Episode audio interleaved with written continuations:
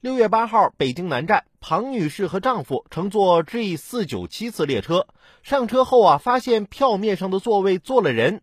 庞女士和座位上的乘客交涉后，发现除了身份证和姓名不一样之外，他们的票和自己手上的票一模一样。幺二三零六回应称，可能是机器故障造成的。最后，庞女士被安排到了另一个车厢。俩人当时心里肯定都在想。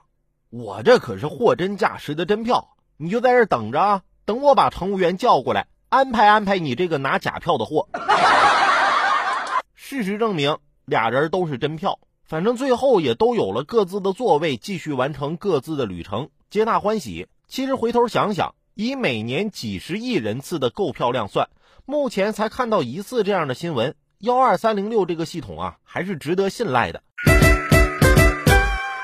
长途旅行上了火车，要是没座位啊，确实挺痛苦的。那次我出差，在火车上看到一个抱小孩的女同志没买到座票，便站在一个男乘客的旁边。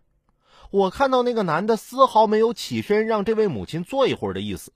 我上前揪着他的领子问他，懂不懂什么叫给抱小孩的乘客让个座？